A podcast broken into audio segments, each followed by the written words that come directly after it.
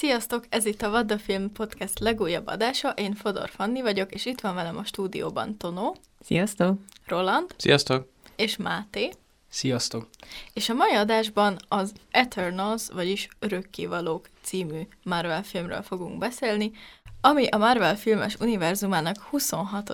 része, és Chloe Zhao rendezésében készült el, amely már alapvetően felvet számunkra nagyon sok kérdést a filmmel kapcsolatban, de először is pár mondatban foglaljátok össze, hogy nektek hogy tetszett ez a film, és mik voltak az első benyomásaitok.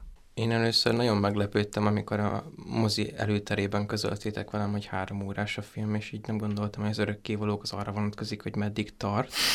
De aztán végül validálva éreztem a hosszát, mert sokkal monumentálisabb volt a történet, mint amire először számítottam. És szerintem egy nagyon fontos eleme lett az MCU-nak, annak ellenére, hogy mindenki azt hitte, hogy emlékszem, voltak nagyon éles kritikák eleinte, hogy jó, hát akkor ha az örökkévalók ilyen hatalmas lények, akkor hol voltak Thanos tevékenysége idején, és szerintem tök szépen megválaszolta a film ezt a kérdést, és beillesztette őket az idővonalban nagyon elegánsan. És így most, főleg majd ki fogunk tenni később a végkifejletre is, látni fogjuk, hogy ők valószínűleg nagyon nagy alapkövei lesznek az MCU következő korszakának, és nekem egy óriási pozitív csalódás volt, majd valószínűleg erre megint csak kitérünk részletesebben, de számomra a shang az év Marvel filmje, de nagyon szorosan követi az Eternals, és én egyébként kicsit megijedtem, amikor elkezdtek a borzalmas tomato score és egyéb review beérkezni, de kiderült, hogy ez csak kisebb kontroverzik miatt volt, nem a film minőségére utaltak főkép, Úgyhogy uh, amiatt is, hogy ezek kicsit megijesztettek, főleg nagy pozitív csalódás volt, úgyhogy én nagyon elégedetten távoztam a moziból. Én igazából már eleve is vártam, tehát mm, nem annyira ijesztettek meg a kritikák, csak ugye láttam, hogy, és tudtam róla, hogy a Chloe Zhao rendezi, és én neki nagyon szerettem a Nomadlandet is például, úgyhogy kíváncsi voltam igazából, hogy mennyire fog érvényesülni neki a saját víziója egy Marvel filmen belül, mert nem tudtam, hogy az most plegyka vagy nem plegyka, hogy ezzel az ötlettel, ami ez a film végül lett, azzal ő ment oda igazából a, a Kevin Feige-ékhez, mert nem az volt, hogy ők akkor most őt kiválasztották, hanem az volt, hogy amikor Eternals filmről gondolkodtak, akkor Chloe Zhao elvileg pitchelt nekik egy ötletet, tehát ez egy egybe az ő ötlete volt, hogy legyen egy ilyen film, hogy ilyen legyen, ők legyenek így a hősei, és így legyenek megcsinálva. Szerintem egyébként majd úgy is fogunk róla beszélni, de abszolút jól sikerült, és érződik rajta a hatása a rendezőnőnek, illetve az ő értékvilága, és a hősei is különlegesek a Marvel filmes világon belül is, úgyhogy én abszolút meg voltam elégedve vele. Én az égvilágon semmit nem tudtam a filmről, fogalmam sem volt, hogy kik ezek a karakterek mondjuk a képregényekben, és ezért nem is voltak különösebb elvárásaim ezzel kapcsolatban. Pont azért, mivel nem voltak ismerősek a karakterek, kicsit az volt a feltételezésem, hogy, hogy most akkor ez, ez így milyen lesz, hogy lesz annyira jelentőségteljes, mint mondjuk egy, egy mit tudom én, egy pókember, vagy egy vasember, vagy ilyesmi, Hát volt, abszolút volt, én nagyon-nagyon szerettem a filmen, nagyon-nagyon örülök annak, hogy ez megszületett, és hogy ilyen formában született meg, és nagyon várom azt is, hogy mi lesz ennek a történetszálnak a folytatása.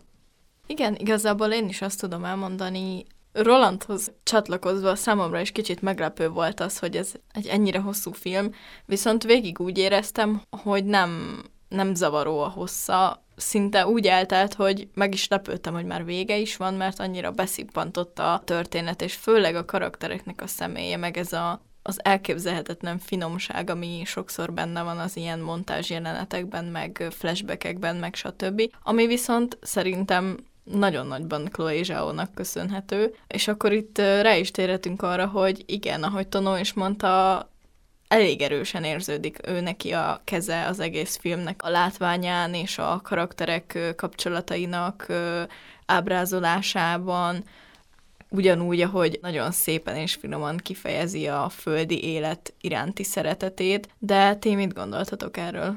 Engem te világosítottál fel arról mozi után, hogy ez igazából mennyire erősen kötődik Zsávónak a rendezési stílusához. Tényleg ez az ember szeretet is az, hogy lényegében egy ballada az élethez Viszont én inkább a látványában vettem észre azt, hogy nagyon szerette megmutatni mindig nagy totálban a helyszíneket, nagyon monumentálisak voltak a múltbéli események is, azok a városok, a csatajelenetek, mindig láttuk azt, hogy hol zajlik éppen a történet nagyban, és szerintem ez mondjuk a Nomadlandre is jellemző volt, hogy ott ugyancsak pusztaságokat tudott megmutatni nagyban, itt viszont a Marvel költségvetéséből tudott dolgozni, hogy óriási helyszíneket alkossanak meg, és én itt vettem észre inkább azt, hogy neki a víziója az szerintem megvalósulhatott. Illetve én azt is hozzátenném akkor ehhez, hogy tulajdonképpen itt voltak helyszínek, tehát ez nekem nagyon friss volt egy Marvel filmben azt látni, hogy ahol lehetett, ott nem green screen-nel oldották meg, tehát tényleg csak a leginkább fantasztikus dolgokat, amiket nem lehetett élőben megcsinálni, csak azt csinálták meg itt CGI-jal, ahol lehetett, ott kimentek a helyszínre, és ténylegesen leforgatták, ténylegesen megvárták, hogy egy olyan napszak legyen, amikor ezt föl lehet venni, és rengeteg különböző helyre elvitték a színészeket, és ez nekem például nagyon üdítő volt látni egy Marvel filmben.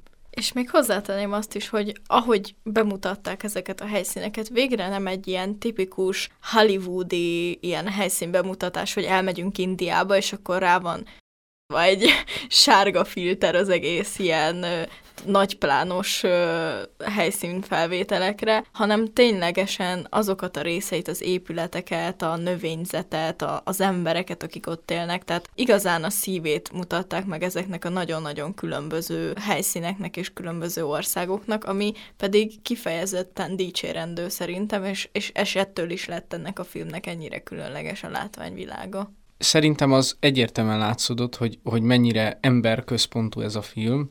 Számomra ez volt az egyik legnagyobb pozitívum. Én rettenetesen élveztem azt, hogy milyen ö, viszonyok alakulnak ki az adott karakterek között, és hogy mennyire, mennyire tényleg emberiek voltak, annak ellenére, hogy tulajdonképpen nem is emberek. Tényleg nagyon-nagyon jó élmény volt nekem azt látni, hogy mennyire meg tudta fogni azt, hogy, hogy miért érdemes talán embernek lenni, és hogy milyen, milyen emberi vonásaink vannak, amik mindenkiben ott vannak, és, és hogy mennyire sokfélék tudnak ezek a, az emberek lenni igazából. És ez, ez, ez, ez szerintem nagyon-nagyon jól el lett találva, és én ezt nagyon-nagyon szerettem benne. Alapvetően ez a sokféleség a főszereplőinkben is nagyon erősen megjelenik, és innentől kezdve spoileresen fogunk beszélgetni a dolgokról, hogyha esetleg eddig nem láttátok a filmet, akkor most kapcsoljátok ki, és majd később térjetek vissza hozzánk, ugyanis most végig fogunk menni a karaktereken és az ő különböző karakteríveiken. Mielőtt belekezdenénk a részletes karakterleírásokba, megkérdezhetem a magyar fordítókat ismételten, hogy miért kell lefordítani a karakterek nevét? Mármint a cersei mégis mi indokolt, hogy Circe-re fordítsák a magyar verzióban? Őszintén nem értem.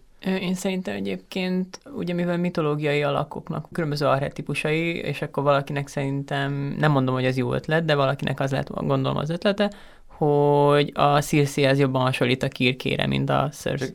Nem tudom konzisztensnek érezni a, az MCU fordítóit, mert tök sok hősnek meghagyják az eredeti nevét, tök sok hősnek lefordítják magyarra. Itt is mondjuk, a, most ahogy így nézegetem a listát, hogy is hívták Sprite-ot magyarul? Szikra, azt hiszem, vagy valami... De valószínűleg. Szipor, nem? Szipor, tényleg. Ja, hogy itt ő, ő Szipor volt, ő, Cersei lett Circe, Fastos lett Faistos, és a többiek maradtak. Szóval, hogy miért fordítunk le három nevet a nyolcból, vagy a tízből, hogyha, vagy bocs, Ika Risz is Ika rossz lett. Azt igen, igen, hát igen, mert például szerintem az, hogy amelyikeknél felismerték a magyar fordítók is, hogy melyik legendából vagy melyik isten alakból lett, annál lefordították, ahol meg nem ismerték fel, ott, ott meg meghagyták. Igen, Bár igen. egyébként a Aténa, az ugye az Aténa akarna lenni, és ez például nem tudom, az úgy kb. hasonlít magyarba is, az talán azért maradhatott. Na de pont ezt akarom mondani, hogy nem szeretem a hülyének néznek, tehát hogy nem kell Ténára fordítani a Tínát ahhoz, hogy leszűrjem, hogy az Aténa akar lenni. Ez egy, nem, nem, tehát egyszerűen azt szerintem ez csak tiszteletlen a nézővel szemben, hogy lefordítunk x darab nevet, mert a fordító önkényesen úgy dönt, hogy fú, hát ez jobban hangzik így, és a többiket meghagyjuk. Bocsánat, ez csak egy teljes side note, aminek igazából semmi köze az eredeti műhöz, csak borzalmas élmény ezeket magyarul nézni, szóval csak annyit akarok ebből kihozni, hogy nézzétek eredeti nyelven, ha lehet. Űrlord. Borzasztó. A mordája a legrosszabb fordítás az MCU-ban egyébként.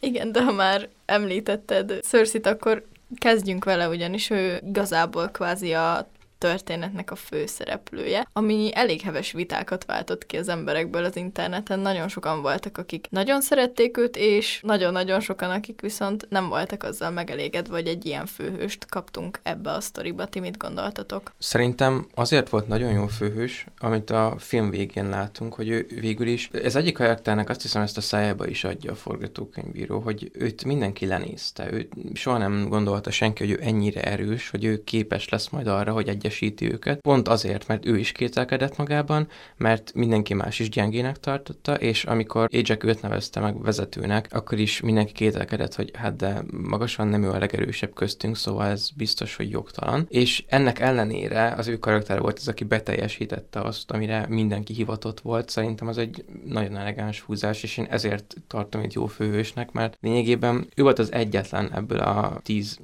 superhumanből, aki kételkedett magában, és akiben a társai is.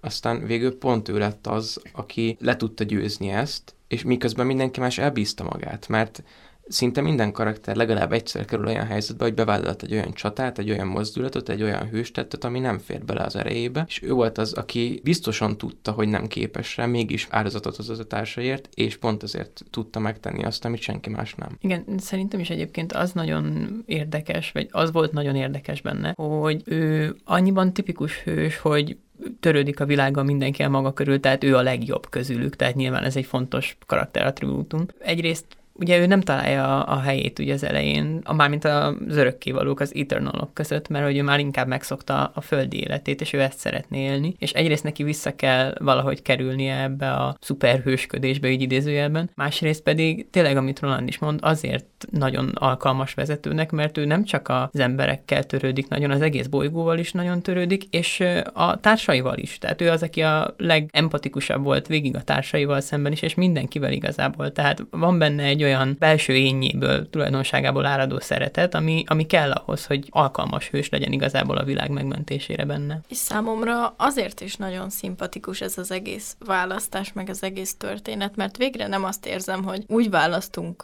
főhőst, úgy választunk hőst, hogy ő a legerősebb, hanem nem testileg erős, hanem lelkileg. Ez szerintem tök jó, hogy eljutottunk idáig a Marvelon belül is, hogy végre nem az számít csak, hogy ki milyen erős, meg kinek milyen fegyverei vannak, és akkor vasember mindenkinél jobb, meg mindenkinek a vezetője, mert menő vasszerkója van, hanem itt egy olyan vezetőt kaptunk, aki a döntései, az empatikussága és a kedvessége miatt tud jó vezető lenni. Nyilván egyik se rossz, tehát az se rossz, hogy Amerika kapitány azért vezet, mert ő a legerősebb, mert például egy háborúban ez azért elengedhetetlen, hogy egy ilyen vezérfigurát állítsunk, ami ugye az Amerika kapitánynak a háttértörténete, viszont itt meg az egyesítés és az emberek iránti szeretet nagyon megkívánta azt, hogy ne az erőt, hanem a kedvességet tegyük a középpontba. És amit szerintem ez az MCU belül azért fordulópont, mert eddig minden olyan karakter, aki vezetőként lépett színre, ő lényegében beleszületett. Mert Amerika kapitány volt az egyetlen szuperkatona,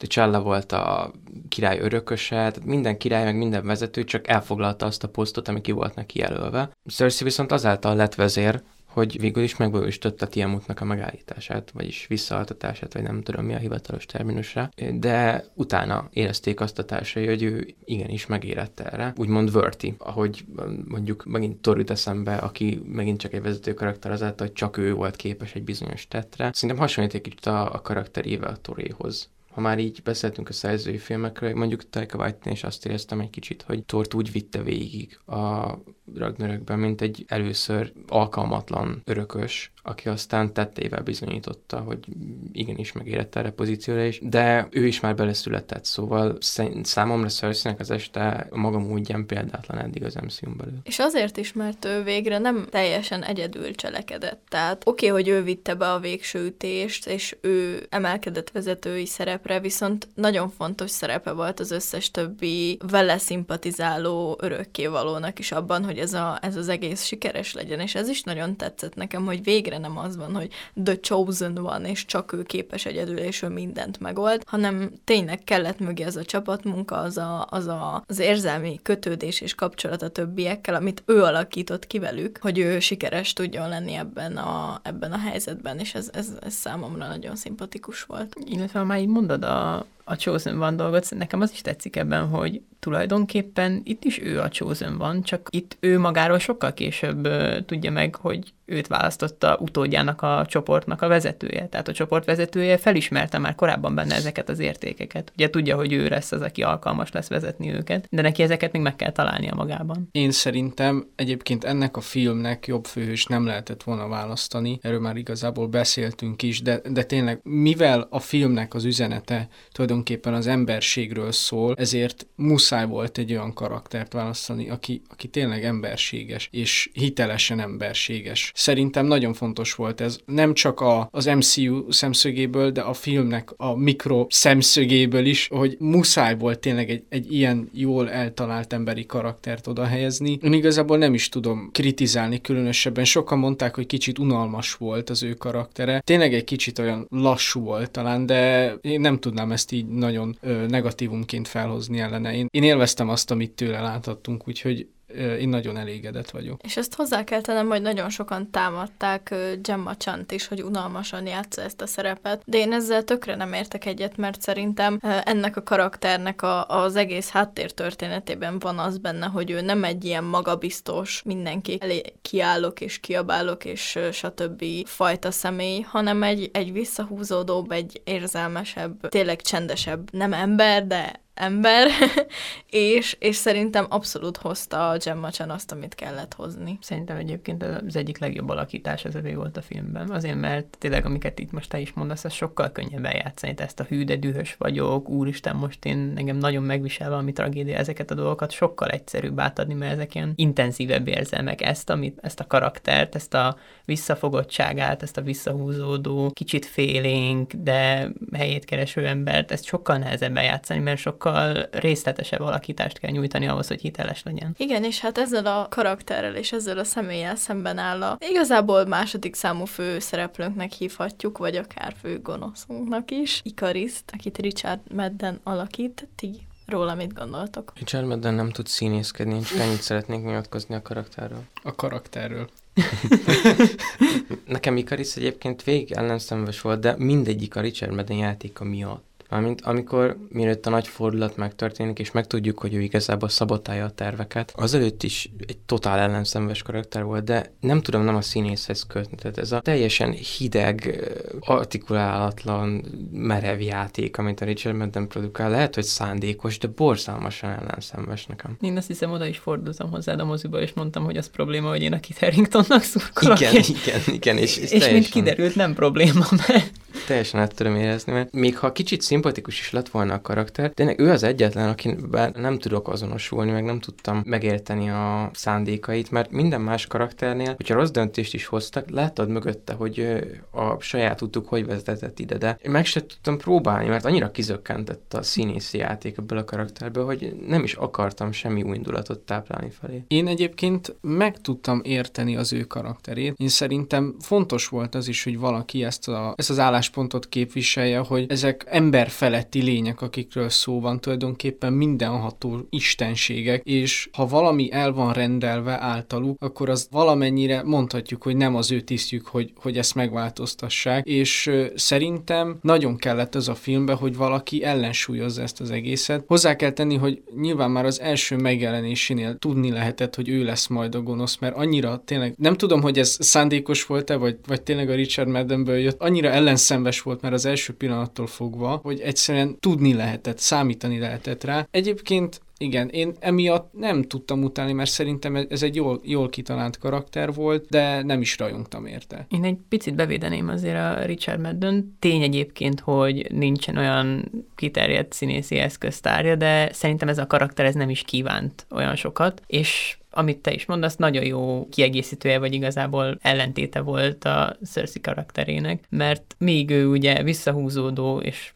emberi, addig ő pedig pont egy ilyen mindent egyből csinálok, a saját szuperképességével igazából eltelve lévő csávó, tehát ilyen szuper csávó, mert ugye ő hiszi magát a legerősebbnek, és ő pedig ugye hiába élt az emberek között, nem annyira érezte magáénak az emberi világot, és ő inkább a nagy tervet látja, és ő úgy érzi, hogy neki ez a hivatás, ezért lett létrehozva, hogy ő ezt beteljesítse, és hogy ő a kozmikus bigger picture-t látja, nem az emberi világot. Viszont szerintem a legfeleslegesebb szál az egész filmben az ő szerelmi száluk. Tök volt a múltban, az borzalmasan kizökkentett az egész filmből, szerintem nagyon nem kellett oda. Ráadásul nem is érzem azt, hogy lett volna olyan hatalmas impactja a sztorira. Talán emiatt van az, hogy a, a végén Ikaris ugye elrepül, és végül is belátja, hogy cersei lett igaza, de ehhez nem kellett fél órányi footage abból, hogy ők a múltban együtt voltak. Igen, az ábrázolása szerintem is egy kicsit sok volt, viszont maga, maga a sztori, meg maga az ötlet, hogy ők szerelmesek voltak, és közben Ikaris még mindig táplál iránta érzelmeket, ez szerintem tök jó része volt a történetnek. Ahogy mutatták a filmben, az nekem se annyira tetszett, azért kicsit el volt túlozva, mert szerintem már abból lehetett ezt az egészet érteni, hogy az elején viccelődtek vele, hogy jaj, az ex meg mit tudom én, együtt voltak x ezer évig. De úgy gondolom, hogy kellett, és kellett az Ikaris karakterének is ez az apró finomság, ez a szerelem, mert anélkül túl gonosz, túl túl érzéketlen, túl, túl semmilyen lett volna legalábbis számomra. Igen, ehhez azt tudnám még hozzátenni, hogy szerintem ez is kiemelkedően fontos volt, hogy ez is tulajdonképpen egy tök emberi valami, hogy oké, okay, hogy van egy elhivatottságod, van egy, van egy elképzelésed, de ha, ha valakit szeretsz, akkor azt így valamennyire próbálhatod félretenni, de úgyse fogod tudni. És szerintem egy tök jó belső konfliktus ez is, hogy oké, okay, én ezt akarom csinálni, de közben meg mégsem akarok keresztbe tenni annak, aki nekem a legfontosabb, és hogy ezzel hogyan tud dűlőre jutni. És én azt érzem, hogy egyébként ő nem, nem tudta igazából azt mondani a végére, hogy nekik volt igazuk. Egyszerűen belátta, hogy ez a csapat így vele nem működik, illetve hogy ez a bolygó, ez nem neki való. És szerintem az is tök fontos, hogy egyébként neki nem is kell az emberekkel kell alapvetően szimpatizálnia tulajdonképpen, hiszen nem ez a feladat, hogy őket szeresse, és szerintem ebből a szempontból, meg sok másik szempontból, amit említettünk, teljesen indokolt volt az, amit ő csinált, és én nagyon értékelem. Igen, ez szerintem is nagyon fontos nála, hogy ő nem az embereket szereti, hanem a cersei szereti, és azért nem támadja meg már a film elején az Eternalokat, a többi Eternal, mert ő iránta vannak érzései. Tehát azért ilyen kései a filmben az a reveal, hogy ő a gonosz, ő áll minden mögött, mert csinált egy ilyen, hát egy ilyen elterelő tervet, elterelő hadműveletet igazából ugye azáltal, hogy megölte a korábbi vezetőket, az éjsekot. Azt akarta, azt el is mondja a filmben, hogy ugye keressék a különböző devianteket a többiek, és amiatt azt gondolják, hogy ezek jelentik a fenyegetést, még ő végrehajthatja ezt a tervet, mert akkor gondolom az volt az érzése, hogy nem kell megsérülnie neki, a szerelmének. Viszont szerintem a halála az egy kiemelkedő pontja a filmnek remélem halála, mert az MCU-ban láttunk már példát arra, hogy valaki egyértelműen meghalt, és a holttestét is láttuk, aztán hirtelen a következő filmben feltűnt, de azért, ha valaki belerepül a napba, azért remélem azt jelenti, hogy meghalt. Viszont az, hogy ugye, mint Ikaros ábrázolása, ez a karakter szándékosan száll a napba, és így hal meg, az szerintem nagyon szimbolikus, ez nagyon tetszett. Meg eleve szerintem ez a sztori, ez nagyon jól illik rá, ez a túl közel repült a naphoz, tehát ugye ez nagyon leírja igazából az ő karakterének a lény lényegét alapból, ez az egész mitológia körülötte. Tehát nem véletlenül róla született ez a mitológia. Ugye a Sprite mesélte róla, azt nem tudom, hangzik a filmben, hogy melyik őjük mesélte róla, azt hiszem a Sprite volt, igen.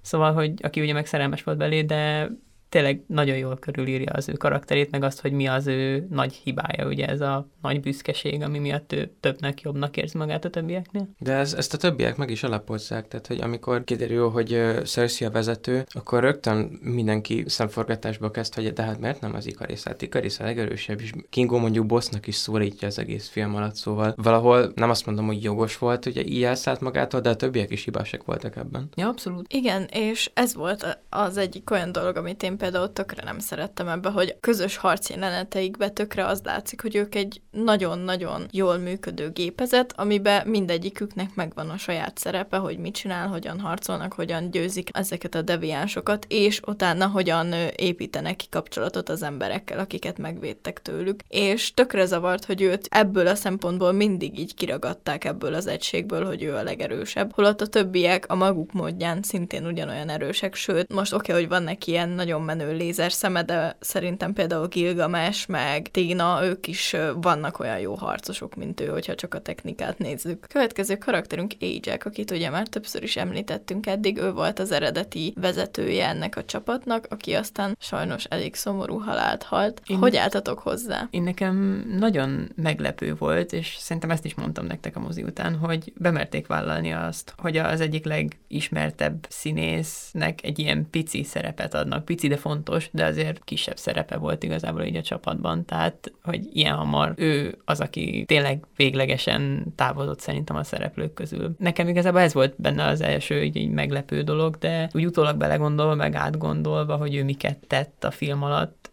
én egy picit szívesen láttam volna többet belőle, hogy ő mit tett azok alatt az idők alatt, amíg nem volt együtt a csapat, miket csinált még, mert így nekem ugye végére elfogadhatóvá vált, hogy ő hogyan szerette meg ugyanúgy az emberiséget, de én szívesebben láttam volna belőle többet. Ezt én is éreztem mindenféleképpen, hogy kíváncsi lettem volna arra, hogy ő mitől van abban a pozícióban, amiben van, és hogy miért azt képviseli, amit. Egyrésztől, másrésztől ezt a ténánál akartam mondani alapvetően, de itt is abszolút szóba jöhet, hogy engem nagyon meglepett az, hogy ebben a filmben benne van egy Angelina Jolie és egy Salma Hayek. És én azt hittem, hogy, hogy ez valamilyen pusztán ilyen marketingfogás, hogy akkor belerakjuk ezeket a neveket, akiknek tulajdonképpen semmi helye ma a moziban, lehetne ezt mondani, és aztán megmutatták, hogy amúgy de, rohadtul van, és engem tényleg iszonyatosan meglepett az, hogy nem csak jól hozták a szerepüket, de tényleg tökéletesen rájuk illet, és nem éreztem azt, hogy, hogy így nagyon bele lenne erőltetve, vagy oké, ennek most a Salma Hayeknek kell lennie, aki aki körülbelül 30 éve volt fontos filmes szereplő, vagy nem tudom, 20 éve, hanem tényleg jól illet rá. Pont a Salma kicsit azt éreztem, hogy ő talán egy kicsit gyengébb volt nekem. Igen, de szerintem ez egyébként a kicsit keveset mutatott karakteréből is adódik, hogy ő volt a legkevésbé érdekes. Szóval nem mondanám hibának, hanem inkább egy döntés volt, hogy most a csapatra koncentrálunk, és nem a vezetőjükre, csak tényleg van egy hiányezet az embernek miatt. És egyébként, ha már cersei kiemeltük azt, hogy ő nem azért a vezető, mert a legerősebb, ez nekem tök érdekes volt, hogy ugye az age az ereje, ez igazából a gyógyítás, ami combat szerint nem annyira hasznos, úgymond, mint egy lézerszem vagy egy szupererős ütés, viszont mégis ugye ő volt az első, az eredeti vezérelak, ami szerintem egy tök szép gondolat, és egy tök szép mondja az ő kinevezésének. És ugye tök fontos ebbe is, hogy itt, itt is fő főleg inkább az a lényeg, hogy ő ezzel a csapatot jobban össze tudja tartani, mint azzal, hogy mondjuk iszonyatosan erős. Hogy főleg így a, a csapat van előtérben, és, és megint igazából az emberség. Igen, meg egyébként ő került talán a legkevésbé veszélybe is küzdelmek során, tehát igazából van egy ilyen logikus magyarázata is ennek, hogy Nyilván, akik folyamatosan harcolnak, azok lehet, hogy nagyon jó csapatvezérek lennének, viszont nem biztos, hogy ők évezeteken át tudnák vezetni, mert mi van, ha valamelyik őket történik valami. A következő két karakterünkről úgy gondolom, hogy érdemes egyben beszélni, ők pedig Téna és Gilgames, akiknek szerintem az utóbbi időkben filmen látott leggyönyörűbb kapcsolata volt egymással legalábbis számomra. Ti mit gondoltatok erről? Én Abszolút osztom ezt a véleményt, mert szeretem az ilyen kicsit plátói, de azért tényleg valódi szerelmet, szeretetet, amiket itt bennük lehetett érezni egymás iránt, meg nem is csak a szeretetet, hanem azt a kölcsönös tiszteletet és azt a, azt a gondoskodói vágyat, hogy tényleg ott szeretnének lenni egymásnak, és ugye hátrajták az emberek védelmét is azért, hogy a Gilgames gondoskodhasson róla, és hogy ne kelljen meghalni a Ténának. Én szeretnék igazából több ilyen kapcsolatokat látni filmekben. Nekem ez azért is volt nagyon értékes, mert én nem is éreztem feltétlenül azt, hogy ez kifejezetten szerelem lenne, hanem ez szeretet volt egyszerűen, és ahogy a Tonó is mondta, törődés, és tényleg nagyon üdítő volt látni, hogy egyszerűen törődnek egymással, és tényleg tisztelik egymást, és nekem ez nagyon kellemes látvány volt, és nagyon elégedett vagyok ezzel. Engem egy picit a Tina betegsége zavart mindössze, mert a kapcsolatukat nagyon szépen ábrázolták, de ez a betegség nekem egy kicsit ilyen olcsó írói fogás volt, hogy ingyen konfliktus lehessen csempészni még cselekmény filmbe, mert milyen kényelmesen jött mondjuk a, az erdei csatánál, amikor mindenki el volt foglalva a deviánsokkal, hogy hoppá, Tinára pont rátört egy roham, és akkor Ikaris most le tudja foglalni pár percre, és veszélybe sodorni a többieket. És ez nem is egyszer történik meg. Oké, hogy végén ezt is feloldja, amikor le tudja győzni a rohamot, de ez az egész betegség, ez egy kicsit mondva csinált volt nekem, mert miért van az, hogy ez senki másra? Vannak tőle sokkal gyengébb karakterek az örökkévalókon belül, és miért pont az egyik legmagabiztosabb szemét és az egyik legerősebb harcos találja el ez, miközben nyilván szó szerinti gyerekeket mondjuk nem. Tehát mondjuk a, szerintem a, a Makkarit vagy a Sprite-ot sokkal könnyebb lett volna egy ilyesmivel megfertőzni, és mégis a Tina hordozta magán ezt az egész kort. Én nem tudom egyébként, nekem tetszett ez a szál, főleg azért is, mert kíváncsi tett, hogy vannak-e a világban más bolygókon elhelyezett eternalok, akik ugyanígy emlékeznek a múltjukra, és van-e bennük hasonló, és akkor felszabadíthatóak-e igazából a tudatuk máshol is. Tehát nekem kimondottan érdekes szál volt. Azt nem tudom, hogy miért pont ő, de tulajdonképpen, ha bárki mással lett volna, az azért nem tudom, hogy jobban működötte volna, mert a többieknek meg most itt más volt a szerepük, tehát nyilván alakíthatták volna úgy, hogy mondjuk a Sprite-nak van, de a Sprite-nak szerintem hiába másfajta képességei voltak, fontosabb szerepe volt a csapat szempontjából, mint a Ténának. Meg én kicsit azt érzem, hogy mindenkinek volt egy saját konfliktusa, és ö, sokszor ugye saját belső lelki konfliktusról beszélünk, Ténánál igazából ez volt az. Illetve, hogyha nagyon bele akarunk még valamit magyarázni így az emberiségről, meg a, az emberségről, akkor szerintem azt is lehet erre ráhúzni, hogy tulajdonképpen a betegségek így az emberek között se válogatnak, és hogy igenis a, a legerősebb is ugyanúgy szenvedhet, mondjuk akár mentális betegségben, ami tényleg bárkit érinthet. És szerintem ez, ez is egy viszonylag ilyen ötletes megoldás, ha ez ezért volt. Igen, és egyébként egyébként ebből a történetszából nekem az egyetlen szomorúságom az, hogy én nem értek azzal egyet, hogy meg kellett ölni Gilgames karakterét. Szerintem kezdetektől fogva egy nagyon, nagyon izgalmas karakter magával a, az erejével együtt, a Mad Dongsoknak az alakítása is szuper jó szerintem ebben a egyszerre erős, de közben gondoskodó, kicsit ilyen apukás szerepben, ahogy látjuk ugye ott, hogy főz az egész csapatnak, akik végül meglátogatják őket azon a helyen, ahova így úgy úgymond elbújtak az emberiségtől, és én, én nagyon-nagyon sajnáltam, hogy ő kvázi föláldozták azért, hogy a, hogy a Tina jobban ki tudjon törni a betegségéből. Ettől függetlenül Tina karakterét is imádtam. Szerintem egyébként nekem ők ketten voltak a kedvenceim, így az egész kasztból. Angelina Jolie brutálisan jól játszott ebben a filmben szerintem. Ezelőtt nem voltam hatalmas rajongója, ugyanúgy tiszteltem, mert azért mégiscsak egy nagyon sok mindent az asztalra letett színésznőről beszélünk, de ebben a filmben nekem a csúcsa volt az egésznek az ő alakítása. Szerintem azért volt fontos egyébként Gilgamesh halála, mert lényegében így engedték szabadon Tínát, és így üzenték azt, hogy mostantól boldogul egyedül. Ha ennyire erőltettük a betegségét, mert én kicsit erőltetve éreztem, meg az egész sztorin végigvittük, akkor szerintem fontos volt ez az áldozat, mert ez mutatta meg azt, hogy lényegében nincs szüksége egy Guardianre, nem kell, hogy valaki folyamatosan ellenőrizze a rohamait, hanem most már úgy rá tud lenni magán. Egyébként igen, de valamilyen szinten meg tényleg arra van hozzá szüksége, hogy önállóan is tudja magát kontrollálni, viszont kellett például a Gilgamesnek az eddigi szeretete, meg az emléke ahhoz, hogy ki tudjon törni ebből egy kulcsfontosságú pillanatban, szóval szerintem ez nagyon jól volt megcsinálva. A következő tárgyalandó karakterünk Sprite, vagy magyarul Szipor, aki egy nagyon érdekes karakter abból a szempontból, hogy ő egy örökké gyermeki testbe zárt, több ezer évet megélt lény, és igazából ez is adja a konfliktusának az alapját kifejezetten gyűlölöm csak hogy megtörném a drámai csendet. Szerintem borzalmasan dühítő volt. Próbáltam átérezni az ő belső konfliktusát, de nem nagyon sikerült. Nem, nem tudtam egyszerűen megbocsátani neki azt, hogy Cersei volt az egyetlen, aki törődött vele, és aki lényegében megtanította az emberek között élni, sőt, még be is fogadta a saját lakásába, és vele élt az emberek között, és végül pont ő árulja a legcsúnyábban Cersei-t. Ráadásul nagyon túlbecsülte a saját erejét, egy rettenetesen nevetséges jelenetben egy darab kővel ütik le, ami egy örökkévalónak nem biztos, hogy az első számú lefegyverzési módja kéne, hogy legyen.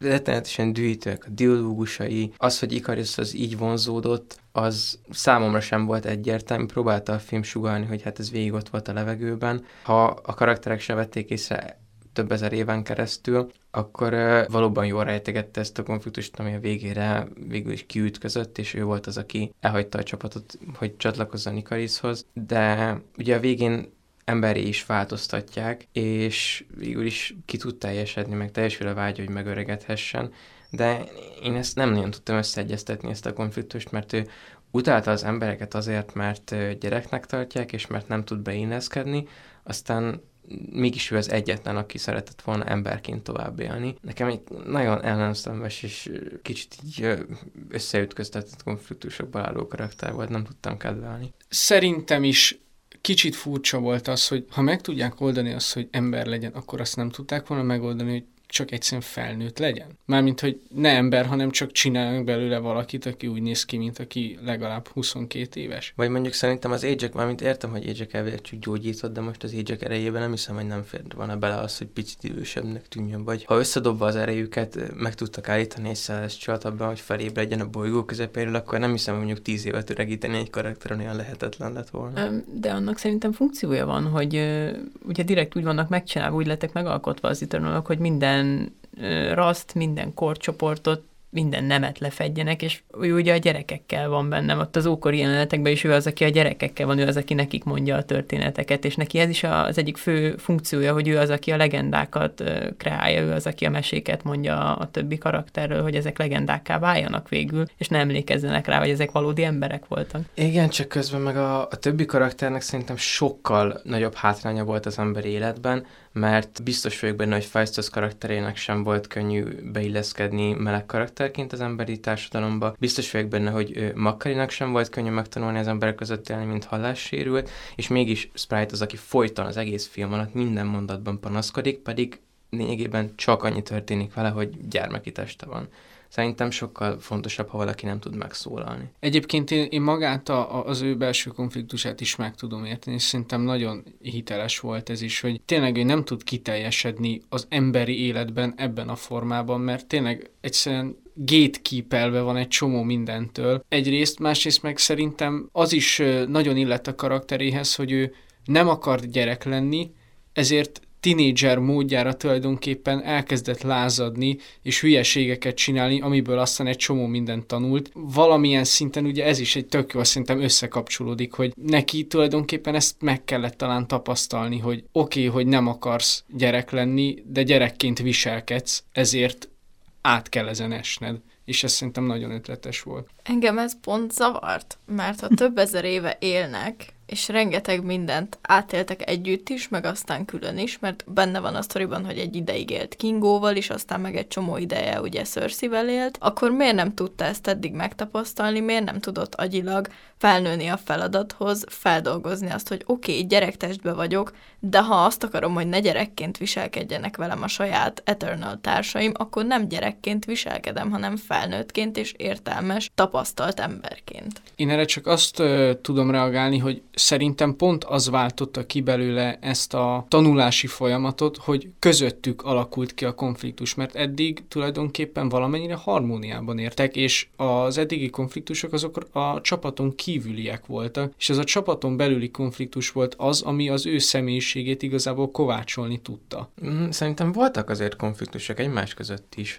Azért volt sok visszautalás a beszélgetésekben, hogy mondjuk amikor Kingo színészkedni kezdett, akkor sokan megharagudtak rá, hogy akkor ő így megtagadta az Eternal létét, és az emberek közé lépett, ott eleve haragudott már rá, hogy úgymond elhagyta őket. Akkor voltak korábban ellentétek a csaták során is, vagy mondjuk ami Druiggal történt, az még az ókori példa erre, hogy volt egy más közötti konfliktusuk, szóval szerintem ez nem friss jelenség.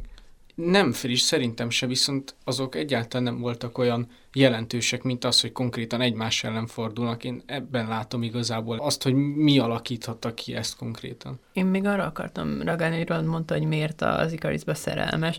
Szerintem vagy legalábbis én úgy értelmeztem, hogy ő nem az a legfontosabb neki, hogy emberré váljon, hanem az a legfontosabb neki, hogy boldogan tudjon élni, és hogy kiteljesedhessen, mint élőlény. Ugye ebben megakadályozza a gyerek teste azért, mert nem tud összejönni senkivel a saját korosztályából, mert hogyha összejönne valakivel a saját korosztályából, akkor ő tudná, hogy ez nem az ő korosztálya, és ez nagyon kínos, és egy borzalmas élmény lenne neki, illetve megöregednek körülötte az emberek, akikkel összejönne, és akkor utána nem tudnának együtt maradni. Szóval ő nem tudja megélni tényleg magát, ahogy mondtátok. Másrészt pedig azért az Ikarisba szerelmes, szerintem, mert az Ikaris a leginkább a csapatban, aki megmaradt Eternalnak, és ő az, akivel a leginkább tudná élni boldogan az életét, hogyha elfogadná őt, mert ő az, akivel Eternalként ő is együtt tudna élni. Ő az egyetlen ember, akivel ezt össze tudná hozni, azért belé szerelmes. Korrekt. Ahogy említettük, Sprite történetéhez köthető Kingo is, aki szintén egy kicsit olyan karakter, aki megosztotta a, nézőket, mivel ő elég erősen a, a vicces karakter típust testesíti meg, viszont sokak szerint azért volt benne több is ennél, sokak viszont nem tudtak ezen túllátni, hogy ő a, a comic relief. Ti mit gondoltatok róla? Szerintem nagyon szépen kibalanszolta azt, hogy azért ez a sztori nagyobb ívű volt, mint általában a, az MCU-ban látottak, meg komolyabb volt a tét is, és Kingo meg az Inasa szerintem tökéletes comic reliefek voltak. Eleve nagyon szerettem Kumail Nanjiani-nek a humorát. Ő nagyjából ugyanazt a karaktert hozza, amilyen a való életben is, és szerintem tökéletesen lett ide, és az meg, hogy megmutatták, hogy ő lényegében színészként próbál megölni, és belevittek egy kicsi Hollywood kritikát is abba, hogy ő hogyan tevékenykedik az emberek között. Az egyrészt azért vicces, mert lényegében a Disney és a Marvel saját produkció is úgy néznek ki, mint amit ott parodizálni akarnak. Másrészt meg szerintem ő tényleg egy, nem csak egyszer-kétszer benyomott egy vicces sort, hogy az ő karakterének is legyen valamilyen jelentősége, hanem tényleg végigvitték ezt a humorfaktort az emberi oldalán is, a superhuman oldalán is, és végül is ő egy olyan semleges karakter volt, aki ugye senki mellé nem akart a végső konfliktusban csatlakozni, és nekem ez egy tök szimpatikus dolog volt, mert ő végig nyílt és őszinte volt mindenkivel, ő élte a saját életét, járta a saját útját, és a végén nem akart a családja ellen fordulni, és akkor is, hogyha ez veszélyeztette azt, hogy hogyan fognak végül is diadalmaskodni a végén. Szerintem ez egy őszinte és tiszta lépés volt, és ő eleve mindig a rossz pártján állt, de ő úgy akarta szolgálni, szerintem nagyon könnyen be lehetett helyezkedni a helyzetébe. Igen, és azt gondolom, hogy pont ez a döntése volt, ahol kicsúcsosodott az, hogy ő igenis egy összetetre megírt karakter azon túl, hogy ő humoros, ami szintén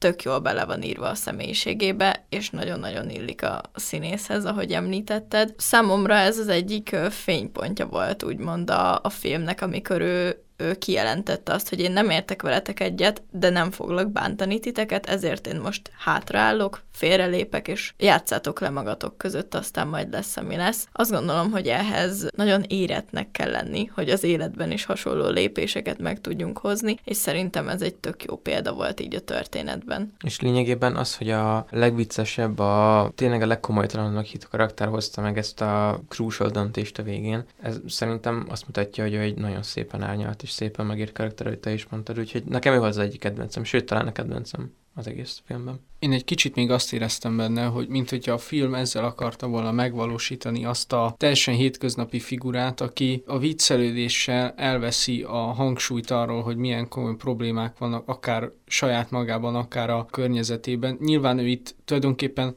film szemszögéből nézve nem volt vicces, inkább a helyzetkomikum volt az, amit mi viccesnek találtunk kívülről. Számomra, mint hogyha ezt testesítette volna meg a filmben. Igen, és szerintem azért is tök jó ez, mert hogy ugye ő átment Bollywoodba és ugye filmgyártásba, ezért benne van ez a showmanség is igazából, hogy nem csak maga miatt tereli ezeket a dolgokat, és üti el poénna, hanem azért, mert ez már egy részévé vált az évezredek során a karakterének, és szerintem itt tök organikus volt a filmben, és nem lógott ki, mint sok más Marvelnél a poénkodós karakterek szoktak. Következő karakterünk Fastos, aki, ahogy már eddig megszoktuk egyébként, mindegyik karakter nagyon összetett, de az ő személye is egy tök érdekes és csomó kérdést felvető karakter volt. Számomra a Marvel végre elérte azt, hogy egy jó LMBTQ pillanatot az ő karakterében végre becsempészett a filmjeibe, úgyhogy ez számomra már eleve egy nagyon pozitív az ő karakterével kapcsolatban, de ti hogy éreztetek? Én igazából azt szeretném mindenképp kiemelni, hogy szerintem ez a döntés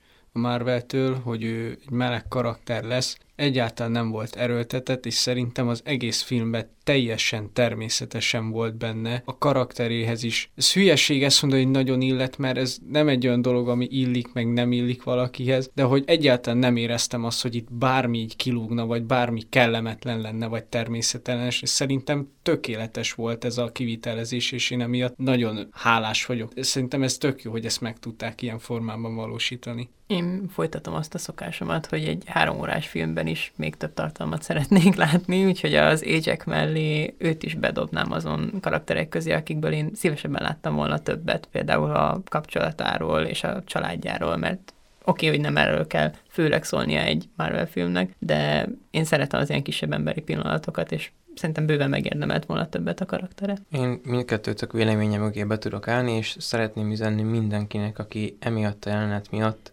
ami konkrétan egyetlen darab, egyáltalán nem erőltetett és tök érzelmes pillanat közepén elcsattanó csók, egy per tízet adott a filmnek IMDb-n és Rotten azon, hogy álljon be a sarokba és gondolkodjon magán, hogy így emiatt volt Rotten a filmnek a, a megítélése az egyik legnagyobb filmkritikus oldalon a világon, mert az emberek nem tudják ezt tolerálni, hogy itt tartunk 2021-ben, ez kabaré, nevetséges. És amiatt szerintem méltán lehet büszke erre a filmre a Disney és a Marvel, hogy egyrészt majd Makari karakterénél is kiemeljük ezt, de hogy ott tényleg egy halássérült színész játszott el a halássérült karaktert, aki az egyik legerősebb volt ráadásul a csapatban, és hogy ö, ilyen szépen tudtak reprezentálni végre egy meleg karaktert is az MCU-n belül, szerintem bravúros és nagyon elegánsan megoldották. Igen, és az ebben a megoldásban a legszebb szerintem, hogy nem redukálódott a karaktere abszolút erre az egy problémára. Sőt, nem is ez volt az a probléma, ez nem is problémaként lépett föl az életében, tehát a filmben nem látjuk azt, hogy kvázi neki a földi életében milyen nehézségei származtak abból, hogy ő egy meleg párkapcsolatban van, hanem az a fajta konfliktusa jelent meg legjobban az egész filmben, ami ő neki az örökké való életét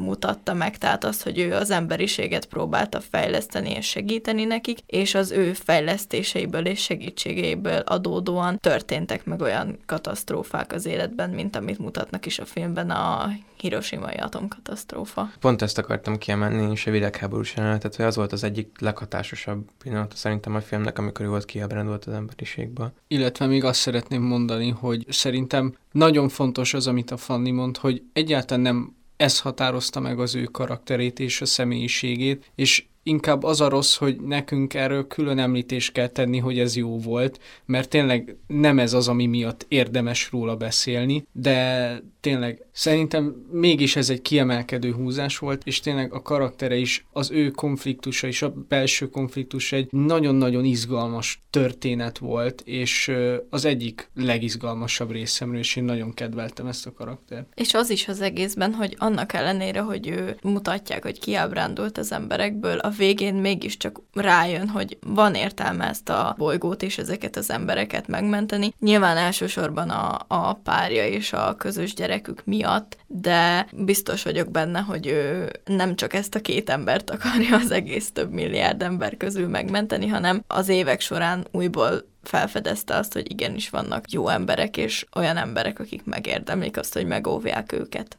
Ehhez azért egyébként kellett az is, hogy tényleg a párja azt mondja, hogy rendben menjél, csináld, mert ez a te dolgod, és szerintem ez egy nagyon ötletes húzás volt, hogy nem az van, hogy ő akkor most így áldozatot hoz, és akkor elmegy, hanem konkrétan a családja, akiket szeret, akikkel együtt él, ők mondják nekik, hogy menjél, tehát elfogadjuk, menjél nyugodtan, szeretnénk, hogyha ezt megtennéd az emberiségét, aztán várunk vissza, és ez egy tök szép jelenet volt. És amit meg te mondtál, az meg szintén nagyon fontos, szerintem is, hogy nem ez határozza meg őt, viszont én kiegészíteném azzal is, hogy nem is az, hogy karakterének ez lett volna a fő attribútuma, vagy hogy ez lett volna a, az a konfliktus, ami a karakterében van, hanem éppen, hogy megfordították, és ez, hogy megtalálja a családját, hogy együtt él velük, ez volt a karakterének a megváltása benne igazából. És azt szerintem egy szintén nagyon szép döntés volt, hogy volt egy konfliktus, ugye az emberiségből kiábrándult, és lehet, hogy ő ugyanúgy élni az életét, mint mondjuk a druig élte, hogyha nem talált volna rá a szeretetre, a szerelemre, és a családját nem alapította volna meg azóta. És akkor elérkeztünk az utolsó két örökkévalónkhoz, Makkarihoz és Druighoz, akiket ha bár utolsóra hagytunk, azért nem mondhatjuk azt róluk, hogy nem fontos részei a történetnek.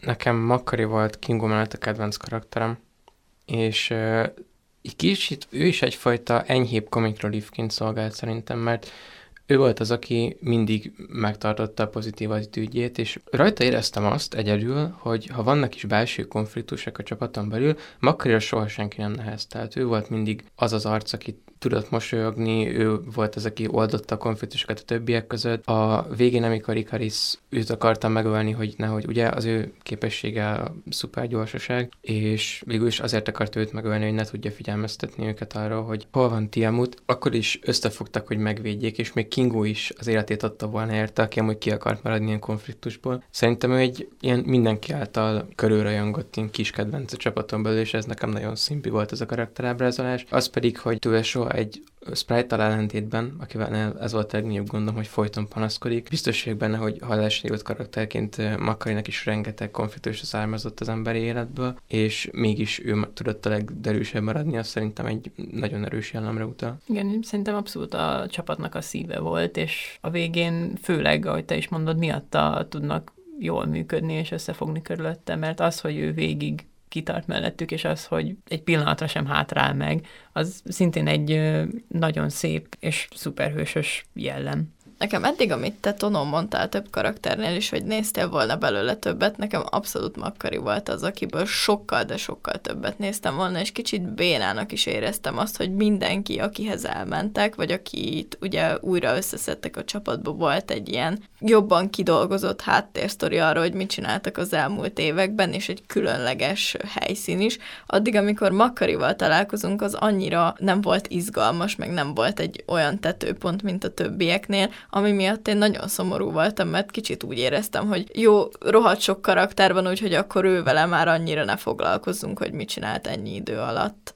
Nem tudom, nekem igazából tetszett, hogy neki ez volt, a, amivel töltötte az idejét, hogy oda mentek, és ő neki ez a safe place ő itt érzi kényelmesen magát, ő el volt és olvasgatott, és én simán elhiszem az ő karakteréről, hogy ő meg jól is érezte magát ebbe a több ezer évbe, úgy ott kialakított magának egy kis szentét. Nekem Csak annyira nem logikus, mert mit csinált, mert a föld alól, vagy honnét szedték ki a hajójukat, tehát mit csinált ott a föld alatt, olvasgatta a könyvet, mit evett? Mert hogy láttuk őket enni. A, nem úgy azon kívül, hogy szeretnek enni, kell nekik enniük? Vajon? Ez, ez is kérdés, hogy ez kicsit ilyen megmagyarázatlannak éreztem nála, meg amiből többet láttam volna az a druiggal való kapcsolata, ami szerintem nagyon izgalmas volt, és végig azt vártam, hogy mikor fognak újra találkozni, mert a flashbackekben is tök izgalmas volt az ő interakciójuk. Én nem kedveltem druigot alapvetően, de amikor együtt volt valamilyen jelenetük, akkor azonnal szimpatikussá vált, mert az, hogy ennyire hideg tudott lenni a társaival is, néha az emberiséggel is, hogy ennyire könnyen ellen tudott mondani lényegében bárkinek, aztán amint Makari megjelent, rögtön becézgetni kezdte, gyengéden szólt hozzá, lényegében lényegében egy másik oldalát láttuk a személyiségének, és azt, hogy ezt kiváltották egymásból, az szerintem nagyon szépen látszik. Igen, ezt akartam én is mondani, hogy a Makarinak pont az is egy nagyon jó jellemzője a karakterének, hogy még egy olyan rideg és tényleg ellenszembes karakterből, mint az Ruig is ki tudja hozni ezt az énjét. Tehát ő annyira végtelenül jó, hogy ő is képtelen máshogy viszonyulni hozzá, mint szeretni és ellágyulni körülötte. Igen, Druig nekem kicsit olyan volt, mint egy ilyen lázadó tini fiú, aki amint megtalálja az első szerelmét, akivel úgy igazán harmóniában vannak, elfelejti ezeket a pusztítsuk el a világot ideológiáit, ami szintén nagyon tetszett, mert szerintem egy olyan dinamika volt, amit jó volt ilyen sokféle karakter gárdába behozni. Meg szerintem az is jó volt a druidban, hogy oké, végül ő a legellenszemesebb, de ő az, aki felszólal először azért, hogy nem jó irányba halad az emberiség. Tehát érezni, hogy ő igazából ő törődne velük, csak nem hajlandó elfogadni azt, hogy ezt rájuk kéne hagyni, és maguktól kéne döntéseket meghozni, és ez okozza a fő konfliktusát ugye a csapattal. Számomra pedig egyébként egy kifejezetten érdekes karakter volt ő is, pontosan azért, mert valahogy így a két véglet között volt, hogy nem is akart az emberekkel sem lenni, de tulajdonképpen örökkévaló sem akart annyira lenni, vagy annak a csapatnak így igazából gyökeresen nem akarta része lenni, mert, mert kiábrándult valahogy mindkettőből, és mégis a földi emberi életet választva valahogy egy ilyen kettő közötti megoldást talált magának. Szerintem ez is nagyon fontos ilyen eszköze volt a filmnek arra, hogy tényleg minden egyes szemléletre és minden egyes nézőpontra kitérjen, és valahogy bemutassa, és mutassa azt, hogy tényleg százféleképpen lehet ugyanazt a történetet és ugyanazt a helyzetet értékelni és feldolgozni. És szerintem ebből a szempontból tényleg ő is egy kiemelkedően fontos karakter volt. Mindenképpen egy nagyon érdekes karakter volt. Én amikor ugye azt mondom, hogy ellenszemes, akkor nem úgy szoktam érteni, hogy nem szerettem a karakterét, hanem hogy ez része volt a karakterének, és szerintem nagyon jól meg is volt írva, és Barry Keegan kimondottan jól is játszott, tehát szerintem jó volt. Van még egy utolsó megtárgyalandó napi rendi pontunk, ami az a kérdés, hogy kellettek-e ebbe a sztoriba a deviánsok. Nekem elsősorban ezzel az alapvető dologgal, hogy vannak a sztoriba ezek a deviánsok, akiktől meg kell védeni az embereket a bolygón. Az a fő problémám, hogy nagyon igénytelen volt a deviánsoknak a CGI megoldása. Számomra rendkívül unalmas volt, ahogy ők meg voltak dizájnolva, tényleg olyan volt, mint minden egyes generic fantasy szuperhíró film gonosz, ilyen démoni lényei, ilyen sötét színekkel és enyhén kutya formával. Azt gondolom, hogy a Marvel ennél sokkal, de sokkal jobbat is tudna, ha akarna. Ezzel egyetértek egyébként, hogy nagyon generik lények voltak, meg semmi kreativitást nem vittek abba, hogy itt most valami különlegeset alkossanak, de szerintem maguknak a lényeknek a létezése az azért fontos, mert lényegében csak ezzel lehet validálni, hogy miért nem csináltak semmit az Infinity War meg az Endgame idején, mert lényegében ezeket a deviánsokat tüntették el a földről, és az, hogy egyszer se láttunk még ilyeneket az MCU-ban, az azt mutatja, hogy jó munkát végeztek, mert csak az Eternals-ban fordul elő az, hogy ö, emberi városokban is feltűnnek a jelenben. És ha maradnak ennél az érnél, hogy el voltak foglalva azzal, hogy eltüntessék a feltűnő deviánsokat, miközben Thanos írtotta a világot, szerintem csak így lehet kimagyarázni azt, hogy miért nem segítettek be semmiben. Én ezt egyébként el is fogadom, csak nem tudom, hogy itt utána ebben a filmben is ilyen hangsúlyosan kellett volna szerepeltetni őket. Tehát szerintem az egyetlen teljesen felesleges szál a filmben az például a, most enyhént akartam mondani, de nem enyhén, hanem nagyon ultron kinézetűvé váló, öntudatra ébredő deviánsnak a dilemmája, meg a harca a hősökkel az, ami szerintem abszolút kivágható lett volna, és semmit nem adott hozzá. Ezzel egyetértek akinek ráadásul Bill Skarsgård volt a hangja, aminél nagyobb színészi elpocsékolást nem láttam még az MCU-ban. Felháborító. Azt még hozzátenném, hogy lehet, hogy nem volt annyira izgalmas maga az a történetszál, viszont eszméletlenül epikus volt, amikor megjelent azokkal a nagy szemekkel, és így világított, és így ekkora, nem látjátok, mert most hanggal mondom, hogy ekkora volt a, a, az ember előtte, és akkor így mondja neki, hogy így anyádot, ne csináld, mert én főnök vagyok. Szerintem epikusnak epikus volt. Ó, egyébként, ha már pazarlásról beszélünk, akkor hadd hozzam be a kis személyes sérelmemet, hogy bejöttek a Celestial lények. És itt van Tiamut, meg. Ez megjelenik Arisam, és a negyedik szakaszába járunk az MCU-nak, könyörgöm valaki hozza be Galactuszt végre. Hagyjuk már Ultront, meg Thanos-t, meg most Kenget, hagyjuk kérlek ezeket a karaktereket, és hozzuk be az igazi Big Bedet, mert Galactus konkrétan akkora, mint az összes szuperhős együttvéve szer 30 ezer méretben és hatalomban meg még ennyiszer. És nem értem, hogy miért tartogatjuk Galactuszt a hátsó zsebben 30 évvel később, amikor a legmenőbb szupergonosz valaha. Hát pont azért tartogatják szerintem, mert hogy ha őt behozzák, akkor ha utána hoznának egy kenget, akkor mindenki úgy lenne, hogy oké, okay. tehát annak már nem lenne annyi nagy jelentősége. Ez valószínűleg azért van, mert direkt most vezették be Harry Styles-t, mint MCU karakter, én így fogok rá hivatkozni, nem is érdekel, hogy hogy hívják. Harry Styles bevezették az MCU-ba, és csak ő képes értelemszerűen legyőzni Galactus, és valószínűleg ez lehet az oka ennek. Egyébként én sem számítottam rá, ezt szögezzük le az elején, nagyon megdöbbentünk. Ugyanígy négyen néztük moziban, és döbbenten néztünk egymásra, amikor Harry Styles megjelent. Miért nem számított erre senki? Magamat is beleértem, mert mondjatok egy felkapottabb embert, mint Harry Styles a világban, meg egy felkapottabb franchise, mint az MCU, és mivel Harry Styles Styles már korábban elkezdett színészkedni, már legalább négy-öt éve, így annyira adja magát ez ötlet, de mégse számított rá senki, pedig amúgy egy annyira ajándék lehetősége már vele. Nekem ez a top kettő meglepődésem volt filmes élmény szempontjából, és nem a második volt, ezt is el tudom árulni. Én nem tudtam ezt feldolgozni. Nem tudom, hogy miért hatott ez rám így. Egyszerűen tényleg én azt hittem, hogy ilyen csak a mesébe van, amikor így kinyitják a szájukat, így leesik az álluk szó szerint, és akkor így padlóhoz oda csapódik az alsó állkapcsolat. De tényleg ezt éreztem, hogy így egyszerűen nem tudtam így bezárni tulajdonképpen a számot, hogy ültem a moziba, hogy mi van? Kicsoda? Most egyébként, ha már így felvetődött, akkor szerintetek milyen szerepe lehet majd a Harry Stylesnak? Most nem is ha majd behozták a Galactus, hanem a közvetlen folytatásokban. Miért lehetett behozva most a karaktere? Hát tekintettel arra, hogy a tesója éppen elpusztította pár éve a félvilágot, és így nem lépett közbe akkor sem rossz. Most pedig megjelenik, gondolom, valami nagyon nagy dolog van készülőben, hogyha erre már neki is reagálnia kellett. Igen. Hát és ő ugye azután jelenik meg, hogy eltűnnek az Eternalokból többen, tehát valami fog történni valószínűleg most így, valami felé tart most az egész univerzum, és lehet, hogy annak már köze van a nagyobb eseményekhez az MCU-ban. Csak tényleg én sem tudom, hogy már haladhat. Átvezetve az egész stábjára az Eternals-nak mondom ezt, hogy nem tudom merre tartunk, mert behozták Kit Haringtonnal, ugye Black Knight-ot, behozták a végén Pengét, behozták Star Fox-ot, a többiek szétszórodtak valahol a galaxisban, és nem tudom, hogy innen most hogy lehet úgy folytatni a sztorit, hogy mindenki helyet kapjon, és mindenkinek fontos szerep legyen, pedig valószínűleg ez fog történni, csak nem tudom, hogy áll össze. Kicsit egyébként úgy érzem, hogy annyian voltak most ebbe a filmbe, hogyha őket összevonják majd a többi MCU karakterrel, akkor az úgy nagyon veszélyesen sok lesz már. Tehát én ezt még a Galaxis őrzőinél se éreztem azt, hogy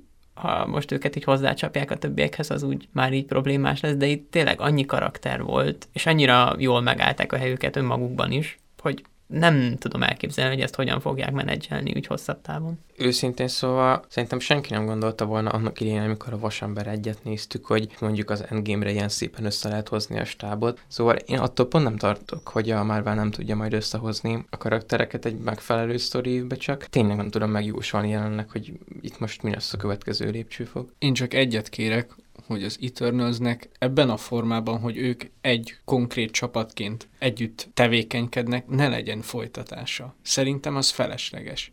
Én azt gondolom, hogy ez, hogy ők így szétszóródtak, és hogy mindenki valahol máshol kezd el tevékenykedni, ez szerintem sokkal izgalmasabb, mint az, hogy ja, amúgy újra megint bírjuk egymást, és akkor csináljunk már valamit megint együtt. Jó, nyilván nincs mindenki mindenkivel rosszban, de hogy így szerintem sokkal izgalmasabb, hogyha őket mondjuk így külön pontokon előveszik más-más filmekben, mint hogyha ezt megint összegyúrnák.